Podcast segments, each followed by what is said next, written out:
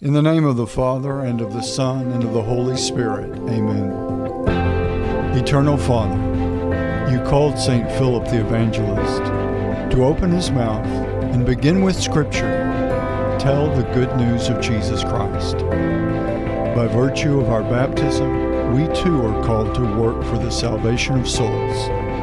Instill in our hearts the zeal of St. Philip that we may convert hearts and minds to your Son, Jesus Christ, our Savior, who lives and reigns forever and ever. Amen. In the name of the Father, and of the Son, and of the Holy Spirit. Amen.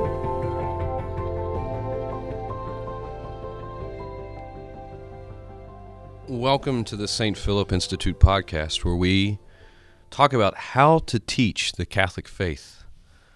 My name is Father Justin Braun. I'm the Director of Youth Formation for the St. Philip Institute, and with me this afternoon is Doug Barry. Doug, why don't you go ahead and tell our audience a little about yourself? Thank you, Father. Uh, Doug Barry, yes, I just not too long ago moved down here to Tyler. Um, I've got a number of different things that I do down here, work in the high school. Uh, and I also uh, will travel throughout the diocese or work in the diocese with regards to uh, especially helping encourage men to kind of raise that bar when it comes to getting involved in the spiritual fight and be prepared to take care of their families and such, uh, just across the board. But I also have a, a, ministry, and I've been traveling for about 30 years around the country. Um, I, I host a TV show on EWTN called Battle Ready. I have a ministry named Radix, a nonprofit Catholic ministry.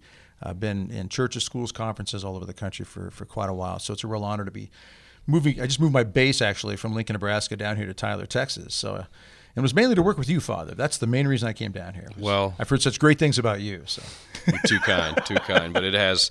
We have actually had the chance to work together some already, and Yeah. it's been fun. It's been- Um, and it's uh, yeah. I, we were just talking before we uh, came on air here about the distinctions of Midwest life, living in the South, and even Texas has its own culture and its own character. But uh, one of the great joys is that we have our Catholic faith that unites us, and so Sure. we can kind of cross oceans, cross borders, all those things to bring our Lord to the people of God. And so, you know, today we're going to try to kind of dive into some, I think, big issues that we face um, as Catholics today, especially looking at the questions of uh, the Eucharist. And uh, to, so today we're going to try to spend some time talking about the Most Holy Eucharist, what it is, and maybe dispelling some of the ignorance that, that exists uh, out there.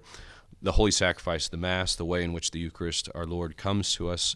And then talking a little bit about reverence, uh, especially how this applies to youth. As I said, I'm the director of youth formation, and seven and a half years of priesthood. Literally, I can't think of a day that's gone by that I haven't worked with a high school or a college or a grade school kid. And uh, and I know you've largely spent most of your adult life in ministry working with that same age group. So we want to talk about how it works with our youth and our young adults, and also families who are. Um, under that constant attack, as as we know, uh, to to separate themselves from God. So we want to kind of lead back to what it is that uh, the Lord wants to give us in the Eucharist to understand how we as faithful Catholics, as a priest, and uh, as family men, as husbands, as wives, as uh, children, we can come to our Lord. So a few months ago, you saw this, I'm sure.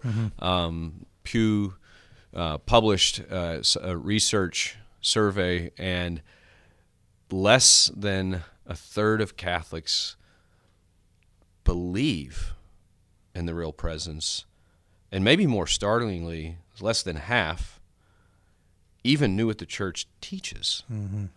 And you know, we're at the kind of tail end of a couple of cycles of formation and, in the wider church that uh, I think St. John Paul II and Pope Benedict really emphasized a lot of the what and the why and and what it is we believe, why it is what we believe, why it is we believe that, and, and Pope Francis, to a degree, has really been trying to help us take that what and why and put it into our lives. Um, but you know, we experience. I, I know you're ministering at a high school, me ministering lar- broadly for, with youth, and in my local parish as the youth minister for uh, our wonderful teens. Um, we experience a, a, a basic ignorance of of what it is. So, uh, just kind of start off with uh, for you, what captivated you about the Eucharist, and, and then you know maybe a little bit more about what it is you've been you've been able to learn uh, as a layman. As You obviously you describe yourself very often as a man who can read books, but not a man who is of the books. You know that you don't have a degree. yet Right. you've really endeavored throughout your life to to know what it is the church teaches and, and how it impacted your life. Yeah, I mean, I, I was raised uh, cradle Catholic, like like many. Um, I would say, you know, when I give talks in churches and conferences, I like to tell people, look, I'm I'm like most of you. Uh, I don't have a great conversion story. Uh, you know, I didn't go through a you know a, a moment like a, a Scott Hahn, for example. A lot of people here might have been familiar with Scott Hahn. You know, he thought it was his mission to save Catholics from the Catholic faith. You know, the whore of Babylon, the the Antichrist, and so forth. And then then he starts uh, slipping into the back of a church during Holy Sacrifice of the Mass, and he starts seeing all this scripture. And since he's a scripture scholar, he's hearing the scripture, and it's really penetrating his heart. And he's realizing in the long run, whoa, they've got it. They've got the fullness of the faith right here, the fullness of truth right here in the Catholic faith. He converts. So when he gives a talk, he can pack a church because he's got a great conversion story. I don't have that. Right. I'm like most people out there. I grew up, I like to call myself the clock in, clock out Catholic. You, know, you walk in, you put your hand in the holy water font, and you clock in. You walk out after Mass and you clock out. And that was the extent of my faith. And it was really around uh, 19, 20, 21 years old, right in that ballpark. And, and a lot of it had to do with hearing about the Blessed Mother and her apparitions in Fatima, Portugal. And, uh, you know, this beautiful church approved apparition of Our Lady. That was a major part of causing me to really dig deeper in my faith.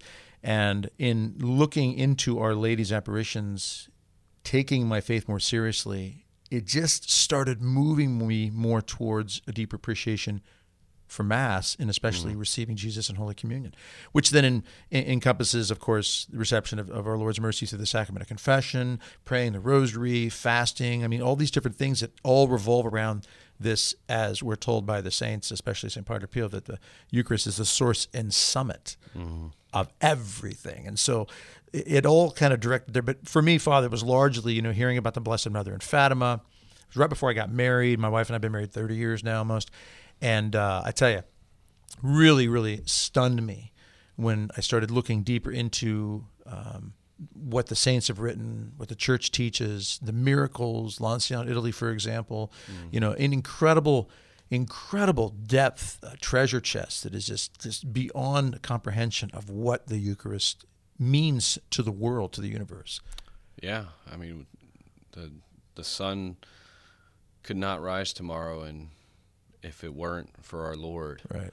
so we need Him in the world. We we we obviously have a desire to be with God. Um, God has a desire to be with us, and the the the ideas that the Catechism especially presents. You know, Bishop Joseph Strickland, our our, our boss, Yeah. for for lack of a better word, Right. he, he really talks often about uh, you know taking the books off the shelves, and especially the Catechism as a a teaching document that looks at the content of faith from many perspectives. Uh, it's it's a church docu- document written for people of the church, but really uh, you can see the the content is is in a sense presented for the wider world to kind of get a, a, a an insider's look at what we believe. Um, so it's been a great tool of evangelization in places that have really truly looked at it and activated. Okay, what is there? What can we present? Um, and how is it that, that we can use the content of the catechism to kind of shape the way we're teaching the faith? But uh, as again, we were talking a little bit before uh, we got on air. Is just one of the challenges is, is even getting people to open the catechism and, and seeing it as part of the lifeblood of their Christian walk. Uh, and for me as a kid, uh, you know, I grew up in Northeast Texas here in Longview, and kind of like you, clock in, clock out. And uh, about the age of 14, um, I was not the best of kids. Uh, I didn't always make the most prudent decisions or virtuous decisions, and We'll save that, that description for another show. Absolutely, the, the, the one on the need for confession frequently. Um, but my mom, uh, who herself was a cradle Catholic and attended uh, Catholic schools through twelfth grade, uh, my mom said, "You're going to start going to adoration with me." And you know, truthfully, Doug, I was like, I don't even really know what that is. Like I'd heard of it, and there was a little chapel at our parish. There, I know people went in there and prayed, but the concept of of going to adore our Lord in the Eucharist was was kind of foreign to me. And she uh, she just said, "Well, this is what you're doing because I'm kind of tired of your behavior." And fair enough. Um, and so we would go on Tuesday nights at ten o'clock, and uh, during the school year, it was I, okay. I got to stay up really late, and um, so I'd go the first couple times. I very clearly remember I, I literally took a Discman in uh, you know, Discman is not something maybe the 21st century audience knows, but you put CDs in there and you listen. To What's a CD? For? Right, right. and uh, I'd listened to Metallica, the Black album, and uh, this was I probably the first time I went. I listened probably 57 minutes, and the last three minutes maybe I took my headphones off and So you're in adoration. I'm literally 20 listening to the Black album of Metallica. yeah, like Enter Sandman, 27 feet from the Blessed Sacrament, not knowing why or what, uh, why I'm there and what's going on. My mom's in the front pew banging out rosaries because she's a good holy woman, and I'm in the back pew uh, being a good, you know, faithful Catholic. And um, But you know, I got to say real quick, Father, Go Joe, ahead. my interrupting is, you know, anybody listening or watching right now might think, "Whoa, how could he do that?" I mean, it's just so offensive to our Lord. And our Lord's there in the monstrance, thinking, "I, I got this." I mean. Th- you're nothing, Right. You're not a challenge to me, kid. You know, I mean, he says it to all of us. We, I've been through this with with people, all the way back to the, the Moses and the Noahs and the, and the Elijah. Peter. Peter himself, yes. I mean, he understands, and we have to just relax and realize that God's got these moments. He does. The fact that you were before Him was an enormous step the right direction. Right, right. Yeah. And, and thanks for pu- pulling that out because that's so true. It's, it, it, I would, I would be terrified if I walked in today and saw a kid in headphones. Um, but I was ignorant, and my mom really was patient, and she said, "Okay, you're coming back next time. You're not listening to whatever that garbage was because she could hear through my headphones." and so, I, you know, the next time I went back, uh, I, I could listen to something a little softer. Um, but you know, going a number of times in a row, uh, slowly it was okay. I'm not taking the headphones. I'm not taking the Discman. It's okay. What, there's books in the back, bookshelf back there, so I'm going to go look at those. So there's Bible and Catechism, and so I just started to read a little bit in the Catechism about the Eucharist, and it blew me away. You know, I Mm-hmm. born and raised, received First Communion, the whole nine yards, and was at 14, 15 years old for the first time in my life, like fully convicted. Well, that's really him. Like it's not just that I come in and show reverence through my external actions. That like in my heart of hearts and in my head, I know, yeah, that's God. Like there's no denying it. And so from that point forward, it, it was it was a beautiful uh, moment of my week that I looked forward to, even in the midst of still struggling with sin and, and fighting, you know, temptation. Like to just be able to know that I can come back to our Lord every week to spend an hour with Him. Um, About how long did it take to get to that point where you Oh. were starting to really appreciate that time you were going to have? Probably not more than about i would say three or four months like uh, and again that's going every week so 12 15 times of really just sitting there praying and picking up some devotional literature um, st peter julian eymard the great apostle of the eucharist uh, we had a blessed sacrament priest in our parish uh, who helped me kind of open my eyes a little bit more to that but uh, where it comes in with our lady kind of connecting uh, with you and I, I love Our Lady. I went to St. Mary's Parish as a kid. That's where I grew up. Was um, that's when I started to pray the Rosary. Uh, you know, and not all the time, but pretty much every time I went to adoration. I was like, That's all she needs. that's and that's it. Like I mean, she gets your hooks in you, and you're done. Yeah. Um, so when people ask me why I'm a priest, I'm like, I have no great great conversion story. There's no like miracle of the sun or anything, but um, the Eucharist and Our Lady. That's it. Um, so l- kind of pulling away from these personal stories, although it gives you maybe some context to our listeners, like where we encountered the Eucharist and, and what that knowledge is. Just talking about what is the church's teaching about the Most Holy Eucharist. Uh, you know, maybe there's one point that sticks out to you more than another, but uh, just wanted to ask you kind of what's something about the church's teaching that kind of says to you, Doug, this is the thing that you need to, to, to focus on the most. Um, maybe a phrase, or maybe some part of the theology, or even the devotional uh, literature of the saints that, that's drawn you in over the years. Well, the number one thing for me, I mean, it, bar none, anything that I've ever read or heard about regarding uh, the Eucharist is is John six, is when our Lord says. Because to me, it's it's the whole dynamic of you know the day before He works this great miracle with with bread feeding the thousands, and then and then that next day they want to make him this this star, this rock star, so to speak, if you use that term, and and his his entourage, if you will, his men, his buddies are hanging out, and they, they've got to be loving the moment. And this Right. this picture painted in my mind is is what that must have been like. Thousands of people looking at him thinking, this man is different somehow. And then he flips it on him.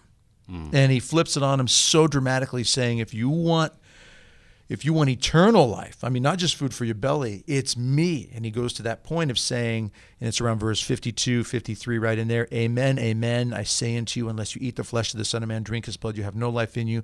My food is true food, my blood is true drink. He eats my flesh and drinks my blood, abides in me, and I abide in him. That passage right there. And then at verse 66 of John 6, which I don't know if that's God's sense of humor or not, right. that it's the 666 moment, they will no longer remain with them and they walk away. And the fact, this is what always got me, and still to this day, is we're being challenged with things in the world today, challenged for standing up to stand up for our faith today, and and you feel the pressure, whether it's family or work or wherever you are out there. We feel pressure. I feel it. You feel it. Even you probably feel it from parishioners. I I feel it from from family members, from parents who don't like what I say mm. to their kids in a Catholic school or in, a, in, a, in an event somewhere, in a conference somewhere in those moments to remember our Lord turning to his entourage, those 12 guys, and saying, Are you going to leave me as well? That for me is just that one moment that just says there's something about this truth that is off the rails, off the charts, absolutely 100% real. Because that picture is so massive the thousands, the excitement, the energy, and then he flips it and says, Now I'm really going to test you on this. And they walk mm. away. And that Peter comes out at the end and says, Well, where else are we going to go? And it's not as if Peter got it, you know. In fact, Peter right. isn't portrayed as being the brightest, you know, light in, in the room. And that's not a put down to St. Peter. he's in a much better place than I am right now. Mm-hmm. But you know, he comes off looking, he's a little edgy, a little rough on, right. on the edges. And he comes out and says, you know, Lord, you know, where else are we going to go? I can't imagine he's back there going, no, no, no, I get this, Jesus. I know what you're saying. What it means is that when it comes to, no, he doesn't fully get this. So he just knows, though, Right. He knows there is no other place to go, no other person to be with. There's something about you. And so that that simplicity of someone like St. Peter, the crowd leaving, his 12 men there, he asks that question. He doesn't say, "Guys, I'm feeling vulnerable. Let's let's have a pizza party and play some volleyball and let's try to let's try to encourage them. Let's tell them it was a symbol." So for me, Father, that's the number one thing that has always gotten me and still gets me to this day. Our Lord says, Are you going to leave me as well? I feel like He's asking me that, mm-hmm. you know, just regularly in my own day to day life. So that's the number one thing. And from there, the miracles get me. Yeah. The miracles. I mentioned Lanciano earlier, you know, that this these these constant moments in in the history of our of our 2000 years of beautiful Catholic faith amidst even scoundrels in the church. And even in today's world, we know they're still there. The higher level ones, even. And I'm not naming names, but we know they're out there mm-hmm. struggling. Or, or, even trying to tear down the church at times in some ways, it appears, or at least alter different things. And yet, in the midst of all that, God still drops a miracle yeah. of a host that's bleeding, and they test the blood, and it's human blood. Or the Lanciano miracle is, uh, we won't maybe get the details now, but just my my goodness, the incredible depth of that miracle alone, mm-hmm. and so many others. So to me, that scripture verse and the and the accounts of God bringing this truth, these miracles to us that are that are just not explainable by by, by a rational mind, are constant reminders to me. And I would say the last thing is just you know the more I pray the Rosary. And when I pray the rosary, I'm like like many people, probably like you. I don't always feel like it. It's not exciting. It's not an emotional high. It's a peaceful moment many mm-hmm. times but it's not one of those things. It doesn't compare to watching a football game. You know, when, sure. when your team, when, when the Dallas Cowboys are losing to the Green Bay Packers, which maybe I shouldn't mention that in here, but I, I'm a Packer fan. But anyway, should we edit that out? No, let's leave it in there. Leave it in. But I got to tell you that praying the rosary doesn't compare to something like that. It's far more peaceful, more profound. Mm. And in praying the rosary, that even has deepened my appreciation and love for the Eucharist. So those are the key things right there yeah. for me. Well, I, you, you, touched on a couple of things that I, I think are very important when I talk with my friends. Uh, you know, I'm 36, and I've got a lot of friends who are who are not Catholic, a lot of friends that are um, even professed agnostics, and and uh, one of the struggles in our our modern age is uh, is is that faith is something that takes us beyond mm. reason. Mm-hmm. You said it's almost irrational. It takes us beyond reason but it's not unreasonable in right. the sense that it doesn't work according to the world's standards. And, faith itself is an act of of love for God and trust in Him.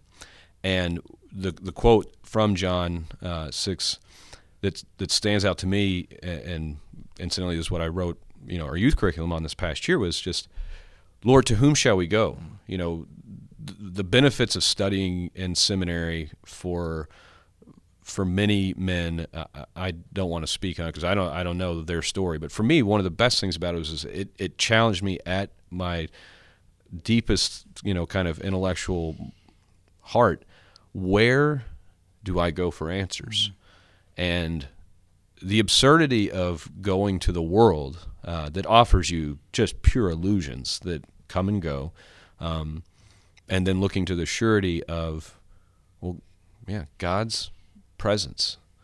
It's real, it's substantial, it's not something that he actually, people say he hides from us. No, he's more obvious to us than we could ever imagine. We just have to open our eyes, and the eyes of faith are what help us to do that. Mm-hmm. Um, and it fulfills even the truths that are completely philosophical or completely rational like 2 plus 2 equals 4 why does it equal 4 because it's true and understanding that in the light of faith means i understand that it's true because god would not do anything contrary to the truth himself right, right. and so that intellectual uh, rigor that was presented to us, we had to kind of study other world religions. We had to study philosophy, you know, through the history uh, of the Western world, but even uh, the the ancient Near East, understanding that the one to whom we go, to our Lord, is the only one who can actually give a reasonable response that accords with who we are as human beings. And the way in which he does that, because he became incarnate himself, divine love made flesh as Cardinal Burke's book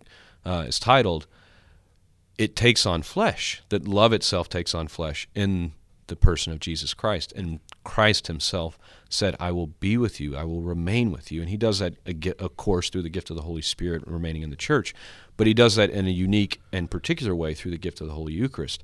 So at that moment in John chapter 6, you see the eyes of faith are open, that mm-hmm. Peter himself, as you mentioned, not fully conscientiously intellectually understanding exactly what our Lord meant by these things that he's saying, but knowing that only a few short chapters later, when our Lord is at the Last Supper, Peter remembers that conversation. Mm-hmm. Peter remembers that moment. Right. And he's like, oh my gosh, this is it. So John six drives us uh, as Catholics, especially, but it, but it, for all, I would encourage them to read that again in the light and, and, with the eyes of faith. What is our Lord insisting on? He makes a few really solitary statements that help to be points to draw us into the fullness of the truth, and this is one of them. Another one, certainly, that I that I come back to, even in the context of the Eucharist, is is that he who wants to follow me must deny himself, take up his cross, and to go to the Eucharist to be nourished. Uh, because it, it's hard to deny ourselves, right? It's mm-hmm. hard to take up the cross. It's hard to want to, you know, help uh, for you as a husband, as a father, as a grandfather, to to want to get up every day and continue to fight the good fight for the church and for your family. For me to, to get up and, and deal with the world that hates me, uh, deal with the world that hates not, hates not me, but hates Christ, and therefore uh, doesn't like those who minister in Christ's right. name to be strengthened and nourished by the Lord in the Eucharist gives us um, that that that stamina that we need, that right. fortitude, really, in terms of the virtues that we need to continue with our Lord. But getting back to just a, one one last kind of question about the Eucharist, and we're talking then more in the context of the Mass. Do you remember um, a specific time that you ever received Holy Communion? Oh, that stands out. Yeah. Yeah, it stands out. Yeah. Um, you know what? In all honesty, not specifically, but I do remember several moments where there would be, I don't want to say an emotional mm-hmm. reaction, mm-hmm. but something more, I guess, on a deeper, more profound reaction that I would have um, where I was going back to the pew after receiving our Lord and was just getting tears in my eyes mm. and tears in my heart and it wasn't over anything specific. It wasn't over sadness or anything. It was just overwhelmed with something mm. that was not emotional in and of itself. And that's happened several times. So I, I would say that, the, you know, and it's almost as if I remember the words of St. Teresa of Avila talking about when she would go through these deep spiritual dry moments mm-hmm. and um, the book Fire Within by Father Thomas Dubay. And, and when book. she writes that she was like a boat sitting on the water and the water was calm for years it felt like at times and then a wave would come and pick it up and carry it a short distance and set it down again and leave it that way again and that moment of being carried was enough for her that that, that encounter was enough for her to keep going in the dry moments Mm-hmm. and the very still moments and so for me there was those just a few times over my over my life where i felt this overwhelming sort of some something beyond emotion that just the presence, the the the union, the something, and just tears in my eyes and in my heart of wow, I, I, unspeakable words. Yeah. And Therese even says that there are some things when it comes to talking about our Lord and experiencing our Lord that you shouldn't even try to talk about it right now because words don't do justice Right. to the encounter. So I would that'd be my best way to describe that, Father. Just, inexplicable. just some of those moments just overwhelmed with something just beyond what I could explain. Well, it's divine love. That's uh, and not to, to really I can't qualify or quantify that, but it's grace. It's that's that's what the church teaches, and that's the beauty of it is that yeah, not every moment will have a a um, a subjective experience of of the objective good that we're receiving, but at, at times our Lord really awakens and, infi- inflames our hearts to to better receive Him and to better think about Him. And you brought up a point that I think is very important for us as Catholics to understand. Is like when we receive our Lord and we go back to our pew, that's a moment of thanksgiving. Like that, that you were spiritually aware enough to know that I need, you know, my attention should be turned toward that which I have consumed because I am a living tabernacle. Um, and that even when you have small kids, uh, I know the temptation when you get back to the pews, like you're smacking hands, you're pushing Cheerios down the throat, you're trying to get them to be quiet. Like pray even in those moments lord help me to be aware of your holy presence uh, there's a great story i, I saw at, just reading a couple weeks ago about a, a new priest who had come uh, from from africa to the united states and was serving as a parochial vicar and first couple weeks he was at the parish um, he would go and help distribute communion during all the Sunday masses, and uh, which is a great practice uh, at parishes where that's available. That's such a beautiful thing to see the priests ministering to the people of God in the way they're ordained.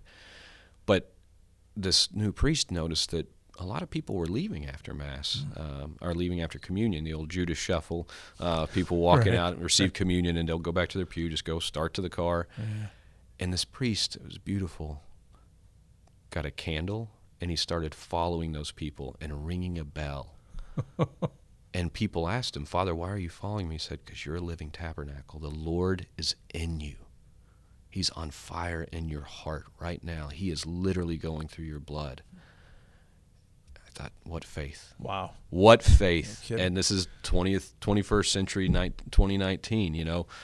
So this great gift that we have in the Eucharist comes to us through the holy sacrifice of the Mass. Right. And this is, you know, one of my favorite subjects. I'm currently teaching a, an 11 part series on the Mass at my parish, and uh, it's great, you know, working with the, the people of God to help really look at the details of what the church says about the Mass itself. But um, this is the way most people encounter the church, whether it's at a wedding, a funeral, um, you know, a holiday where they're with their Catholic relatives or whatever. You know, they get drug into the church and they're like, "Oh, what's going on?" And there's incense and there's this, you know, maybe a statue here or there. But uh, this is this is where we come to worship God, and, and as the church says itself uh, about the worship of God, this is the source and summit of our life as Christians. Uh, but the, the sacrifice of the mass is, is so many things. So just uh, you know, first of all, what has the the mass itself been like for you as a Catholic, a lifelong Catholic, and how's that experience uh, colored the way you've lived your life and, and raised your family, especially? Well, you know, when I, was younger, you know, the mass to me was um, very much just the check the box, get it done sort of thing. Um, you know, my parents went faithfully. My dad was not, you know, God rest his soul. He passed away 27 years ago, roughly now, due to a massive, massive heart attack. So, um, he, but he was not a strong Catholic in the sense of really teaching me anything. In fact, I learned next to nothing from him about the mass, and I don't mean it in a disrespectful way. Nah, just- But he just he was not taught it. I don't think he knew how to teach it. A lot of men don't, which is why a lot of my work is in men's ministry uh, to try to help men wake up to this. Because I'm somebody who came from not being taught by my father and saying uh, essentially, I'm not going to let this happen to me. I'm not going to let it happen to my family. And so I started picking up books and learning on my own. You know, no college degree, no anything. I just started reading the Catechism, the Scriptures, Lives of the Saints. Those were my main go-tos right there and you know and really if that's all you did in your whole life you you would really do really well i think it's Yeah. just the scriptures the teachings of the faith of the catechism and the lives of the saints those who've gone before us the Right. champions the heroes So growing up, I was the again, as I mentioned, clock in, clock out Catholic. I've missed mass on Sunday, probably in my life seven, eight times, nine times total, and that's only because I was sick. So I was mm. not one of those rebellious people who just walked away. But I will say I sat in the pews many times. And I was the type of Catholic that would look out the window and say, I see God more in the trees than I do mm. here on the altar. And then certain things come uh, uh, into your life along the way. And for me, hearing things such as St. Bridget of Sweden saying that at the consecration, she would see, she was given the gift to see just just thousands of angels descend around the altar and lie mm. prostrate on the ground all around the altar at the moment of consecration. That that kind of word image, word picture, whatever Yeah. stood in my head. Whoa, that's incredible. And so those are the types of things that kind of pricked my conscience to look at what's happening at the mass differently. Mm. And as I got older and and you know got married, thanks be to God, to just a wonderful woman, and very much equally yoked, um, as we're supposed to be in marriage anyway, but mm. especially in matters of faith.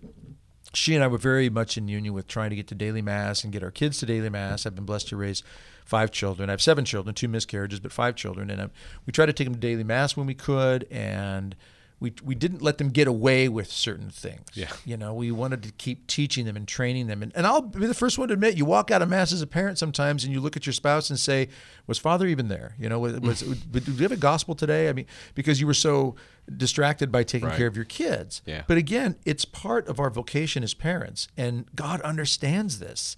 Right. And it's not beyond God to be able to say, "Look, I get this. I know what you're going through. I've I've ordained the situation. I know there are struggles here. This is all part of the process." And and I can look back now that my wife and I, um, we don't. You know, we don't have any children living with us anymore, and they've all moved on. They've all moved on, and thanks be to God, they're all still practicing the faith. And and I can pray and hope that that had everything to do with the grace of God working through those moments of just the day to day, mm-hmm. week to week, sticking to what we knew was right, making mistakes along the way, no question Sure. about it. I mean, I'm a sinner like everybody else. I go to confession every few weeks at least, and I can tell you, yes, I know the mistakes, the frustrations that come with this, but I'm a big believer in this, Father. I like military terminology. Thus, mm-hmm. I have my part of my ministry is battle ready, be ready Yeah. for the fight, body, mind, and soul.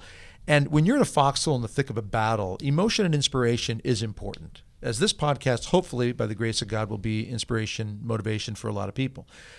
That's the goal. Um, but inspiration and motivation is kind of like emotion, it comes and goes.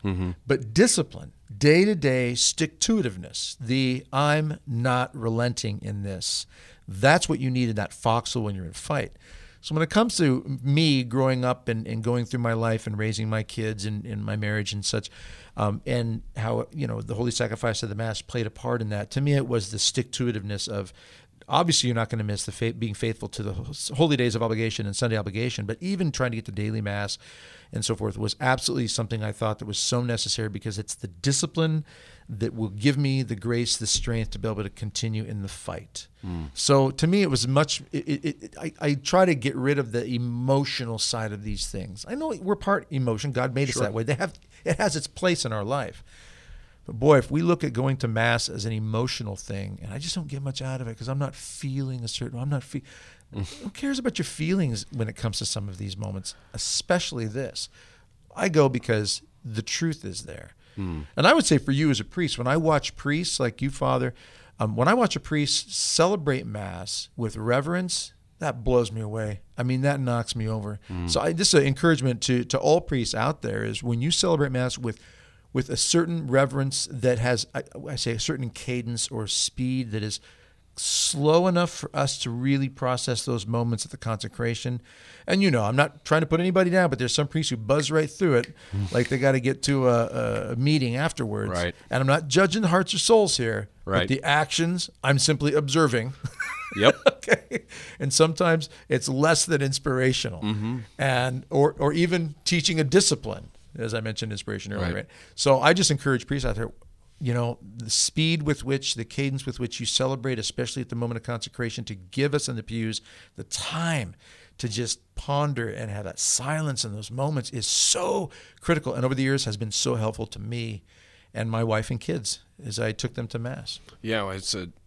You mentioned so many things that I, I find you know we're we're separated by a few years in terms of our, our life experiences, but just, just a couple uh, but really, you know, Doug, there was nothing phenomenal about uh, about most of the masses I went to as a kid, uh, in the sense that I didn't have I did not have a, a strong emotional experience. Um, even in high school, I had great youth ministry, really fantastic lay volunteers, a permanent deacon who was amazing, a, a parochial vicar who was just great, and a pastor who gave good homilies. But there was never a draw for me to, to go because I wanted to get something, but rather, truly, I, I attribute this to Father Denzel Fithanagi. He's a priest of our diocese, but but rather to give something. Like the point of Mass, you said, and I, I've said this many times in, in uh, homilies, is I'm not here for your emotional Right. desires to be fulfilled. Right. As your priest, I'm here as a father and to be present to you as priest and mediator of the sacrifice. I'm here to praise God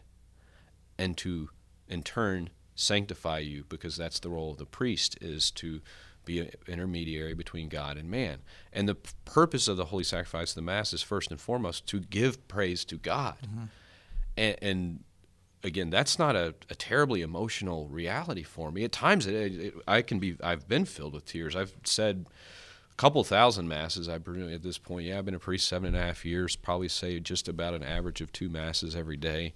Um, but there's still times when I'm moved with tears because I just can't fathom how good God is. And, and there he is. And, and as, it's a great quote from uh, Venerable Fulton Sheen the greatest love story in the world is contained in a tiny white host. And, and sometimes, you know, as a priest, you're sitting there, you're literally holding him in your, fi- you're holding him in your fingers.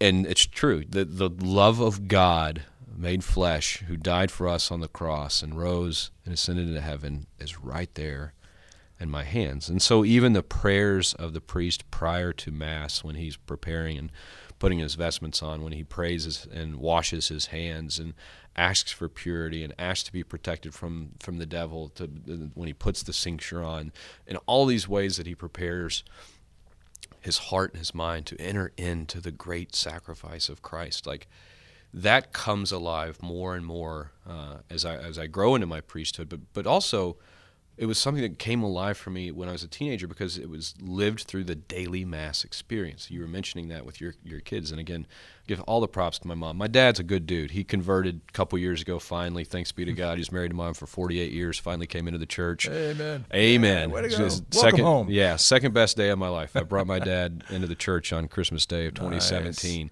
um, and talking to him, like when you know he did an interview for the Catholic East Texas a couple years ago. What was it that that brought him in? He said reverence for the Eucharist. Mm. Like he he never presented himself for communion, and it's not something I was even really conscious of a lot as a kid. As I grew in my faith and knowledge, I was like, oh yeah, Dad never presents himself for communion, and he's not. I know he's not Catholic, but um, but he's still he knelt when he came into the church. He'd cross himself with holy water, not superstitiously, like he believed God's real, you know. Um, but he would kneel. He would pray the prayers of the Mass with us. Uh, jokes always just like your dad's the best non-practicing Catholic or, or non-Catholic I know, and, and it was true. That witness of, of his fidelity and I have love for my mom was, was beautiful. But what drew drew me in more deeply into the Mass itself was was going to daily Mass and, and being surrounded with silence. That point you made about science is so important for us, and it's something that as we look around at at the world, as Cardinal Sarah said, there's a, a dictatorship of noise. You know that the the It's a good way of putting it. It really is the power of silence versus the dictatorship of noise. Like this computer, which you know conveniently does have quotes about the Eucharist. That's why it's here. But we have computers, we have phones, we have headphones, we have you know billboards, we have distractions that abound. Mm-hmm. And daily mass, usually speaking, in a parish is relatively quiet. You know, there might be a little singing at the Alleluia, but the discipline of going and then falling more deeply in love with our Lord because you see Him more and more present as you hear about Him in Scripture, as you pray to Him. Um, it, it's just a beautiful experience. So, part of what you and I both work with in the the youth ministry world is this tension, uh, and I'll call a spade a spade between entertainment and worship. Yeah, absolutely. Um, and I, you know, you and I have worked together. We did we did a our diocesan Catholic Youth Conference this past summer together, just uh, to kick off kind of the you know the year, and um, and it was palpable. Um, you know, our, our kids in Northeast Texas, this is very geographically real. Like our, our kids don't know a ton of praise and worship music. It hasn't been part of their cultural experience as Catholics, but um, even in the midst of a, a heavily pre- and predominant Protestant area, praise and worship music um, for them, for our kids as Catholics, is something largely associated with other Christian denominations. So, um, I grew up in the 90s, 80s, 90s, uh, where there was an influential, you know, aspect of entertainment being kind of superimposed on the mass. Mm-hmm. Uh, you know, to have the, the the best and catchiest tunes uh, was a, a, real big emphasis. But um, but recently we've seen, and research indicates this is true. Like more and more kids are going to traditional Latin masses, mm-hmm. or they're going to parishes where you know, sacred music tends to be more chant or um, polyphony, kind of more in the depths of our um, historical patrimony. Mm-hmm. So, what do you have to say about that? Well, I, you know, your explanation on the this dictatorship of, of noise, uh, the, the cardinal mentions, or just the fact that this entertainment, this attitude of entertainment, has to be an integral part of the mass. And I remember in the early years of my ministry work, I would travel around do a lot of youth masses around the country.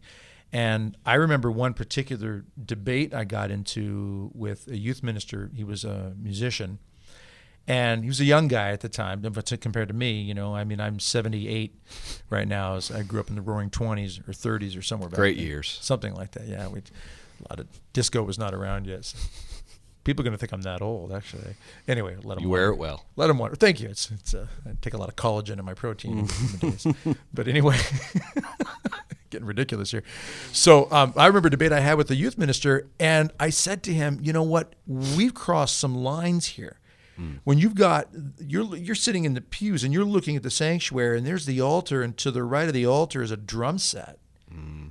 I mean, we, we're, we're kind of getting into, we have gotten into an area that's very, very seriously distracting of what's really taking. No, Doug, no, he said, it's important. We got to get those kids in there. I said, look, I understand the effort. We want to get them into the church, but getting them in the building isn't necessarily the end all and be all. There has to be something about why they're coming, the why behind this. And mm-hmm. we're we're distorting that why if the why has to do with the drum set and electric guitar or the basketball being dribbled down the aisle, which I've seen this in masses too, mm. or a mass in Canada, a youth mass where at the sign of peace, I saw two or three uh, teenagers actually climbing over the pews two or three pews to get back to shake the hand of a friend or some cute girl. I mean, mm-hmm. it, it, became a social moment. You know, it was just off the rails, social you know, club type situation. And I couldn't believe it. People just buzzing all over as if there was no difference between this and a in a high school gym at a basketball game. And this is this has happened. We we know of this, uh, and there have been priests who've fallen into, unfortunately, giving into some of those types of celebrations of the Mass. So when when that happens, I get into debate with this guy, and he says, "No, Doug, we just got to get him in there." And I said, "But there has to be formation and teaching. They have to understand the why." He says, "No, Doug, this is guerrilla warfare. We just got to get him in the pews. Doesn't matter what we do, the music." I said, "But we need to talk about even modesty of the way they dress, present themselves, disposition, everything, the, the character of what's going on here." No, man, it's not. It, we just got to get him in the pews. And this attitude of, I mean, God bless the guy. I think he was, if, to his mind, he was maybe doing the best he thought he could. Absolutely. You know, but observing the scenario and the situation, circumstances, it wasn't working very well.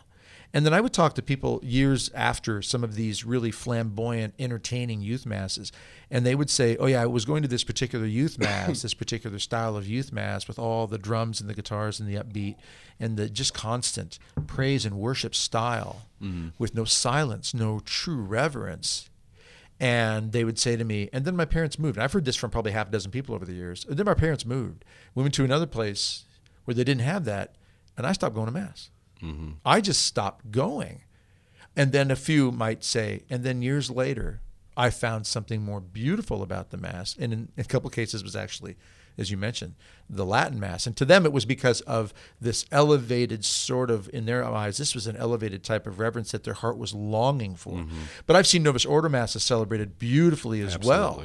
It, it, it, can be done. Mm-hmm it's so much obviously what you as the priest decides to to make of that moment so that the people around you know look this is how we're doing it mm-hmm. i always say to priests you're like spiritual officers on the battlefield we need you to kind of tell us us lowly lay people down here in the pews the Well- grunt soldiers how it's going to be done.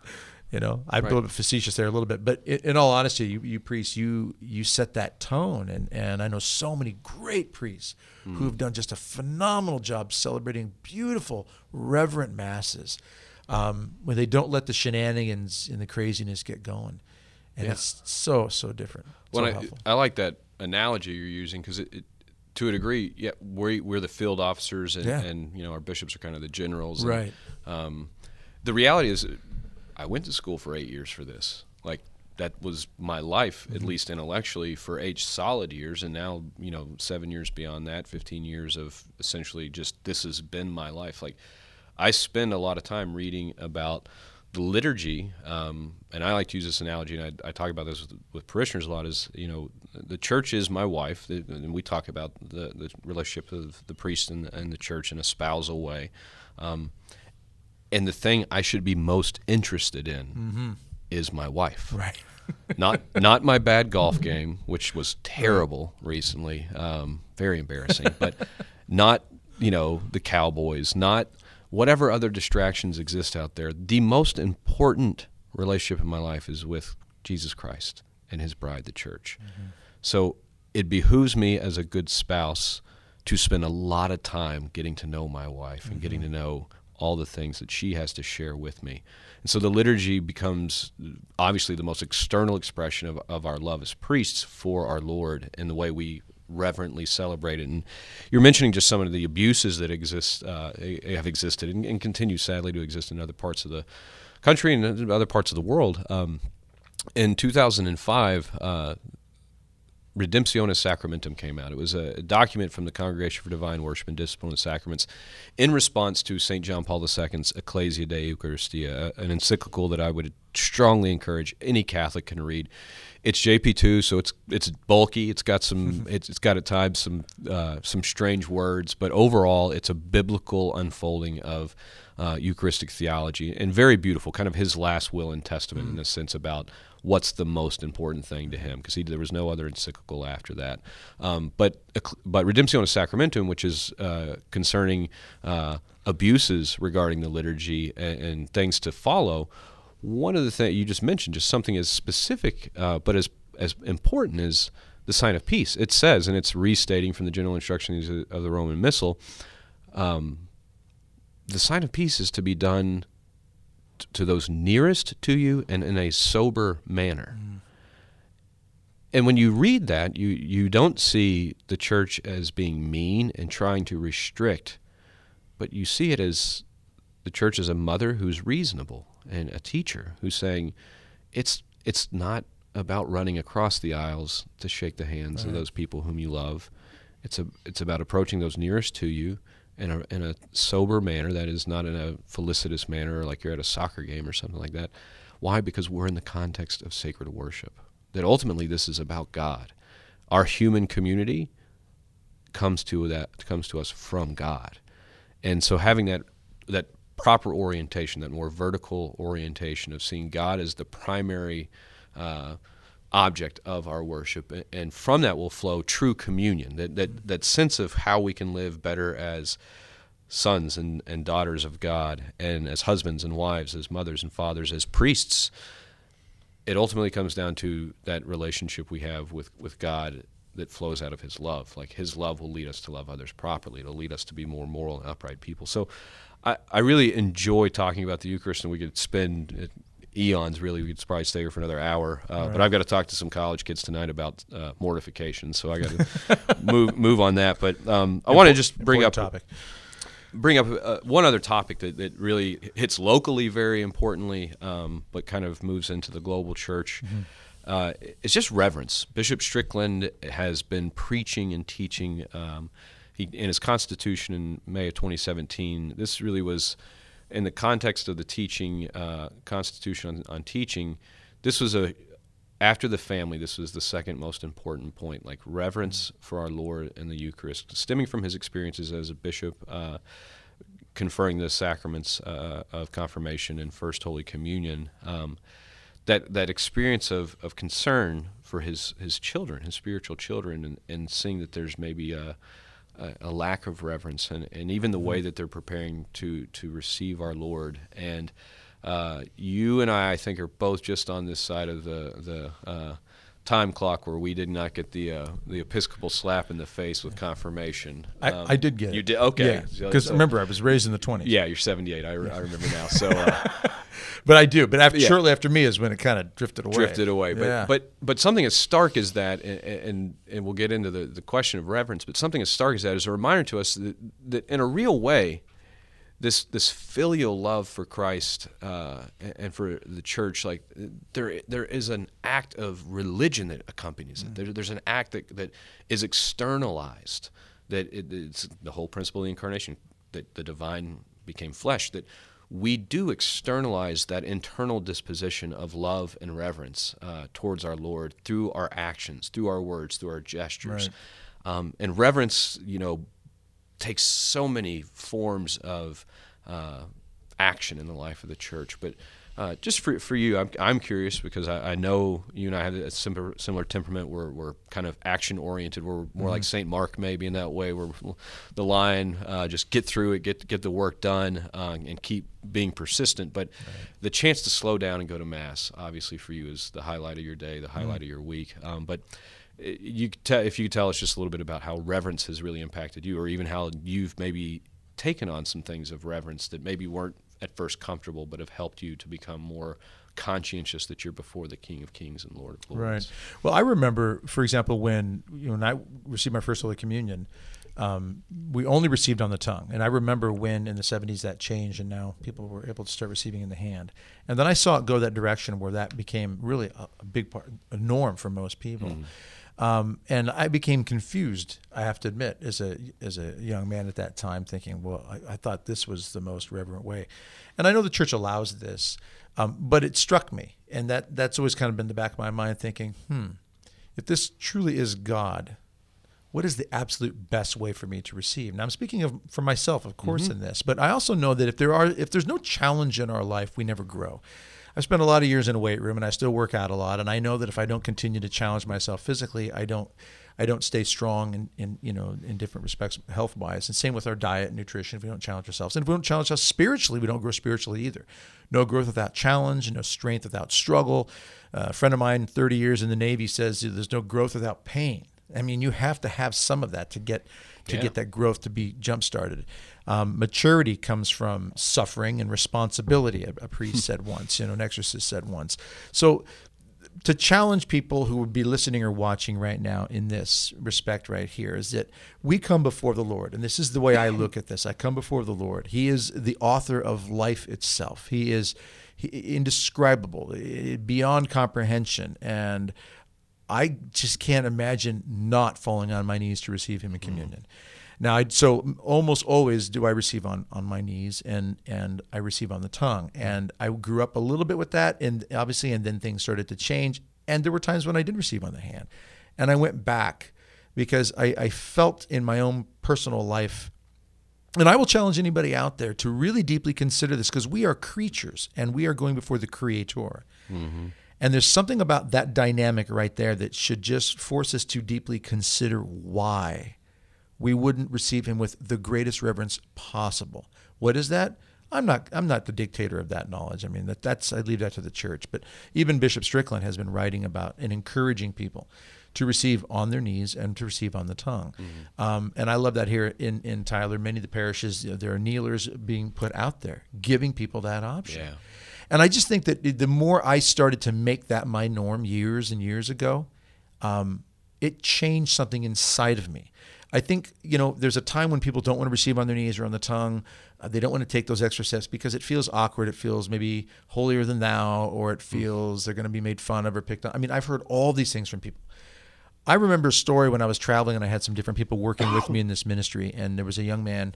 Well, we were both about the same age. He's a little bit younger than me, not much, and we we go to mass in, in a parish somewhere. And I at that time I wasn't receiving on my knees. Um, I think I was receiving on the on my tongue. I got back to receiving on my tongue only at that point.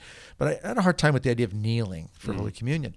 And this man walks up and, and he tells me, yeah, you know, we'd gone to mass, and he says, yeah, Doug, I was off. I was in. He was in another part of the church, and he's going down different aisles. So I didn't see this happen. He said, and there's a young boy in front of him. The kid had to be 10, 11 years old, and he said that boy just dropped to his knees with a posture that said, I am before my God as if he was saying, "My Lord and my God," the words of of, of uh, Thomas, and uh, you know, and he said he saw that and thought, "How can I not?" When this young boy with such zeal just dropped to his knees and raised his head as if to say, "I am before the Author of all." And he said he knelt. Now I never forgot the way he even told me that story, and I thought, "Wow, he's right." Yeah. So without those challenges, we don't grow. So for me, yeah, I I had to go through those those moments because I I grew up receiving on on the tongue, but not kneeling. Mm-hmm. And as time went by, I went to receive on the hand at times, and then I went back to the tongue, and now I receive on the kneeling and on my tongue. And I do that again primarily because I've found for me, and I think many people will say, it, it's a, it's an act of humility. It's it's not it's not you know patting yourself on the back. If you do, then you're doing it for the wrong reasons. Right. I don't want to kneel down and say, "Hey, everybody, check me out." You see me kneeling here because that's because I got this down, and you, that's not what I'm saying at all. And if you are saying that, that's wrong. Right. Go to confession. Go to confession for the pride Right. part.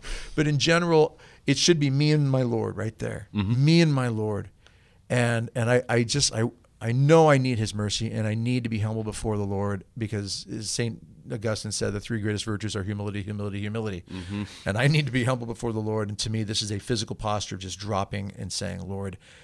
Have mercy on me. I am a sinner, and I, I wish to receive you. And, and as you know, and hopefully a, a continued growth in humility at this time. So, it's humbling to even talk about this, Father. I admit that uh, because receiving communion is a very personal thing for us. It should be. It shouldn't be a public thing.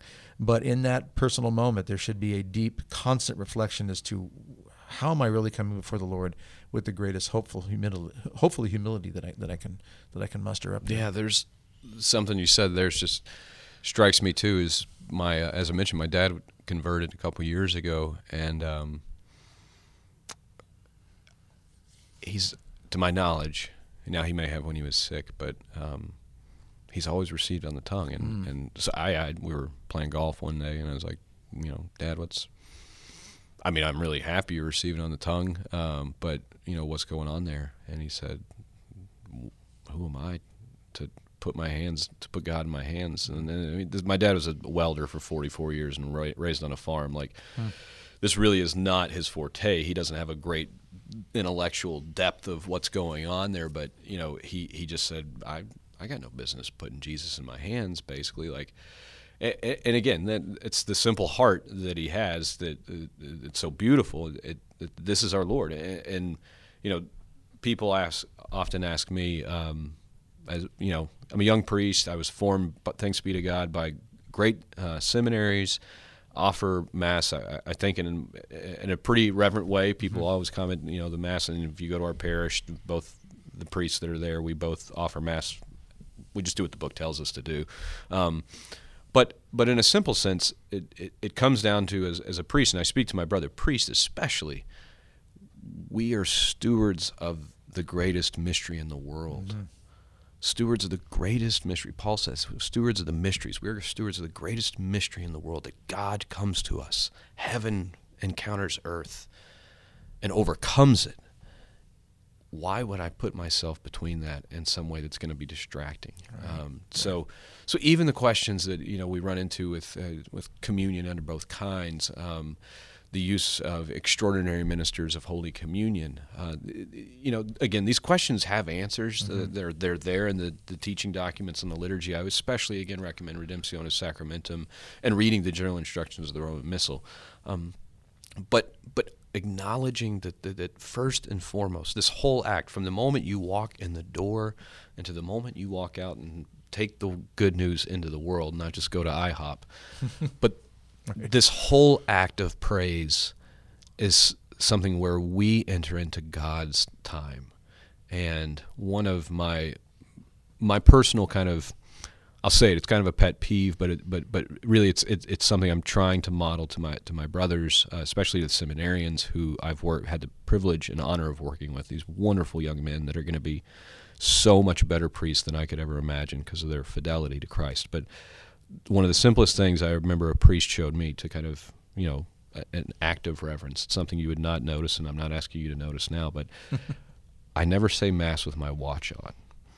And it beguiles me because I love JP2 and I love Benedict, and they're always wearing their watch every picture you see. But uh, but this priest friend of mine just said, you know, Justin, you're you're entering into a timeless act, and especially I think as a priest to be conscientious of that. This this mass is not the this is the mass in which I'm entering into the eternal mass, the eternal now of God, the eternal beauty of His sacrifice.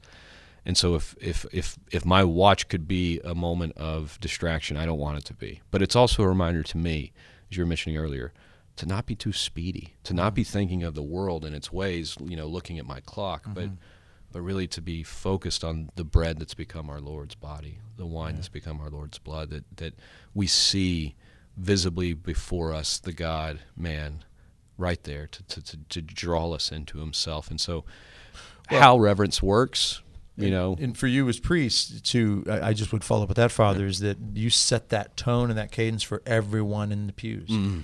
Uh, I tell altar boys this: the way they stand, you know, at attention, the way they present themselves. Um, you know, anybody in the sanctuary, especially an acolyte, a deacon, whoever. That's you know, but especially, especially the priest, the, priest, the spiritual officer there on the field of battle. Um, and you know, if if Saint Bridget Sweden of Sweden is right, and she probably is, uh, that thousands of angels she would see descend and lie prostrate around the altar. Um, that challenges us to what type of reverence we present of ourselves when we come to our Lord. Mm. And and when you said that about entering into this timeless moment, I forget which saint it was. Maybe you remember, Father. It said that at the moment of the consecration, it is as if the curtains are pulled back, and we are stepping into Calvary. Yep.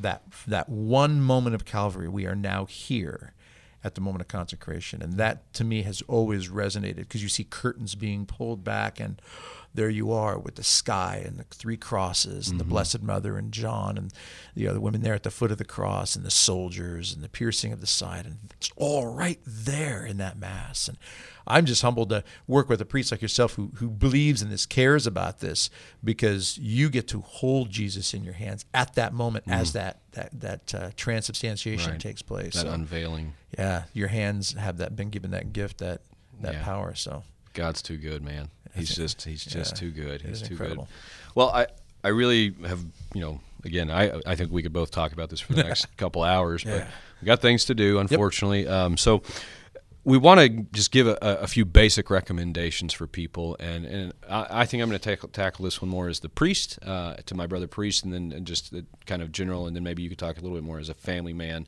uh, and, a, and, a, husband and father. So um, I'll go first, just to talk about a, a text or two maybe that would help uh, for some study. Uh, one of them is Dominus Est. It's a very short book by uh, Auxiliary Bishop Athanasius Schneider, and it's on reverence for the Eucharist. I mean, it, it's like it, it, you could read it in about an hour. It's nothing profoundly long. It's very much anecdotal about his life and, and the love of, of, of, his, especially his family, for the Lord and the Blessed Sacrament.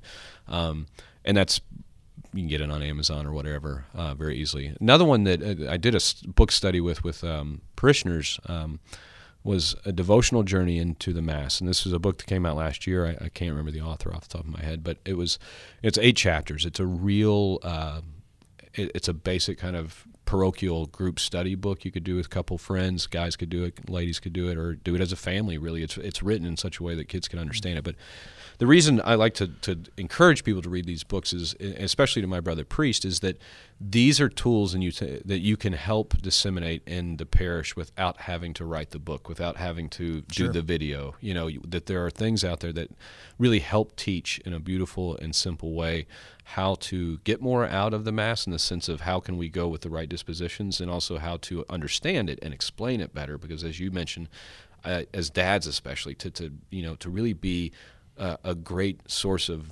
knowledge that you can give that gift to your children. Um, and to my brother priest, you know, just again, one very specific reference I, I would make is to think about that priest, that, that prayer that many of us pray, um, hopefully before we say mass, is priests of God celebrate this mass as if it was your first mass, your your last mass, and your only mass, and and to take seriously that that sentiment of what a joy it is that we humble, unworthy servants of God, that He gives us the the grace to do that, and to just remind my brothers, remember, it, it's the greatest joy of our life. So I just want to turn it to you, and just yeah, what would you recommend? Uh, I would say, um, you know, especially for husbands and fathers out there, um, parents in general, but especially as husbands and fathers, you have been entrusted with the lives of your wife and your children.